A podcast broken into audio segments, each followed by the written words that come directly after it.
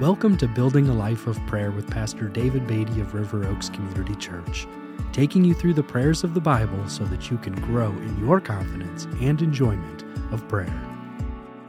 Thank you for joining me today as we talk about building lives of prayer by the study of prayer throughout the Bible. Today I'm going to be reading from the Old Testament book of Isaiah, chapter 25. This chapter includes a combination of praise to God and then prophecy regarding what God will do in the future.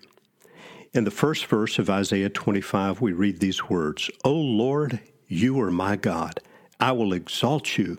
I will praise your name, for you have done wonderful things, plans formed of old, faithful and sure. So Isaiah is praising the Lord for what he has done. But we read these words in verses 6 through 9 of the same chapter. On this mountain, the Lord of hosts will make for all peoples a feast of rich food, a feast of well aged wine, a rich food, of rich food full of marrow, of aged wine well refined. And he will swallow up on this mountain the covering that is cast over all peoples, the veil that is spread over all nations. He will swallow up death forever. And the Lord God will wipe away tears from all faces, and the reproach of his people he will take away from all the earth, for the Lord has spoken. It will be said on that day, Behold, this is our God. We have waited for him that he might save us. This is the Lord we have waited for him. Let us be glad and rejoice in his salvation. So Isaiah's prayer begins with praise to God for what he has done. I will praise your name, for you have done wonderful things, Isaiah uh, tells us. And then we read these words in verse 8 as the prophet is looking to the future. He will swallow up death forever. In the New Testament book of 1 Corinthians, chapter 15, the Apostle Paul is writing about the resurrection. And in 1 Corinthians 15 and uh, verse 54, he quotes from Isaiah 25 and verse 8. We read these words When the perishable puts on the imperishable, and the mortal puts on immortality, then shall come to pass the saying that is written Death is swallowed up in victory. Paul goes on to write, O death, where is your victory? O death, where is your sting?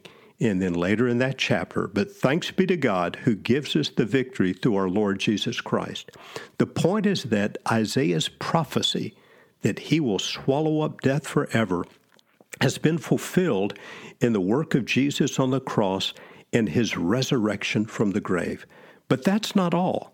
Verse 8 of Isaiah 25 says not only he will swallow up death forever, but he continues, and the Lord God will wipe away tears from all faces. This reminds us of a beautiful passage in the book of Revelation, chapter 21, where the Apostle John writes, Behold, the dwelling place of God is with man.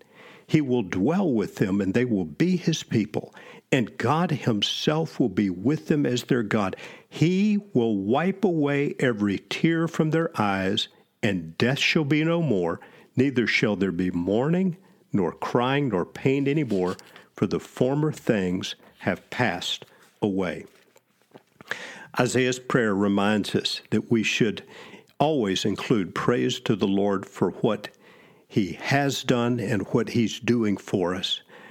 Secondly, though, his prayer reminds us that despite our present trials, difficulties, adversities, and griefs in this life, we can pray with gratitude and expectation for what lies ahead for believers.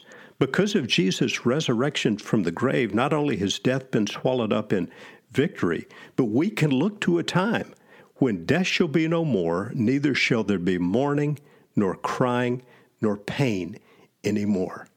And so we can say together, as does John in the book of Revelation, Come, Lord Jesus.